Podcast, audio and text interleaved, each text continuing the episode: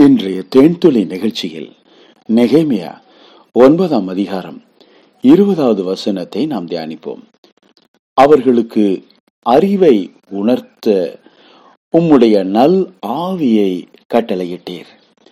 அவர்கள் வாய்க்கு உம்முடைய மன்னாவை அருளி அவர்கள் தாகத்துக்கு தண்ணீரை கொடுத்தீர்.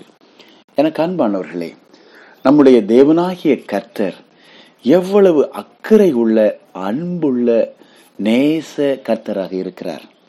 பாருங்கள் வனாந்திரத்தில் தம்முடைய இஸ்ரவேல் ஜனங்களை அவர் நாற்பது ஆண்டு காலம் போஷித்தார்.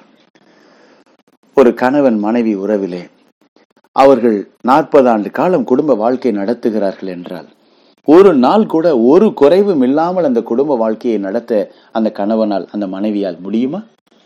கணவியினுடைய கணவனுடைய எல்லா தேவைகளையும் ஒரு நாள் கூட குறைவில்லாமல் அந்த மனைவி செய்துவிட முடியுமா? அல்லது அந்த கணவன் தான் தன் மனைவியை ஒரு குறைவும் இல்லாமல் நாற்பது ஆண்டு காலம் திருப்தியாய் நடத்திவிட முடியுமா? யோசித்து பாருங்கள். இதை போல இந்த உலகத்தில் எல்லாம் குறை உள்ளதாக இருக்கிறது. ஆனால் தேவனிடத்தில் எல்லாம் நிறைவுள்ளதாக இருக்கிறது.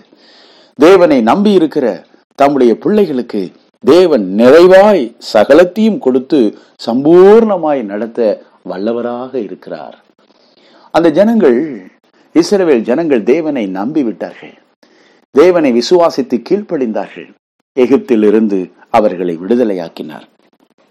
நாற்பது ஆண்டு காலம் கால்நடையாய் நடந்து கானான் தேசத்தை நோக்கி வந்தார்கள்.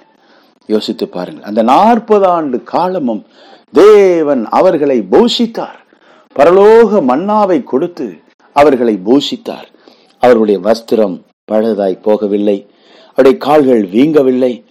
ஒன்றும் குறைவுபடாதபடிக்கு அவர்களை பூஷித்தார் ஆகா எவ்வளவு அற்புதமான தேவன். ஒரு நன்மையும் குறைவுபடாது என்று உங்களுக்கும் எனக்கும் தேவனாகிய கர்த்தர் வாக்கு பண்ணியிருக்கிறாரே. நன்மையும் கிருபையும் உன்னை தொடரும்.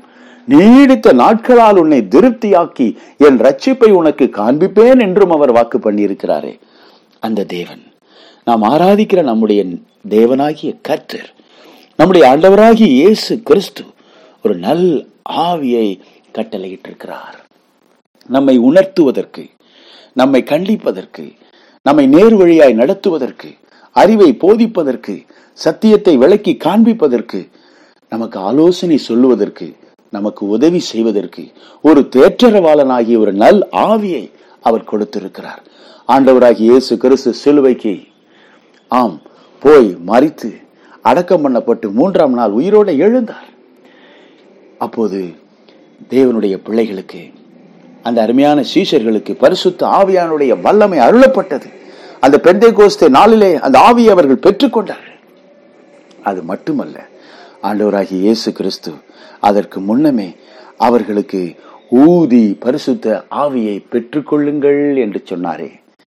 ஆம் இயேசு கிறிஸ்துவுக்குள் ஓடிக்கொண்டிருந்த ஜீவனாயிருந்த அவர் சுவாசித்துக் கொண்டிருந்த அந்த பிரீத் அந்த ஜீவ சுவாசத்தை தான் நமக்கு கொடுத்தார். அசண்டட் கிரைஸ்ட் என்று சொல்லுவோம்.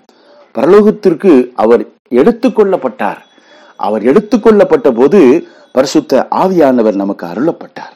பெந்தை கோஸ்தை நாளிலே அன்றைக்கு சீஷர்களை நிரப்பின அதே ஆவியானவர் இன்றைக்கு நம்மையும் நிரப்புவதற்கும் நடத்துவதற்கும் போஷிப்பதற்கும் தப்புவிப்பதற்கும் பலப்படுத்துவதற்கும் ஆலோசனை சொல்வதற்கும் உதவி செய்வதற்கும் வாக்கு கடங்காத பெருமூச்சுகளோடு நமக்காக வேண்டுதல் செய்வதற்கும் நம்மோடு கூடவே இருக்கிறார்.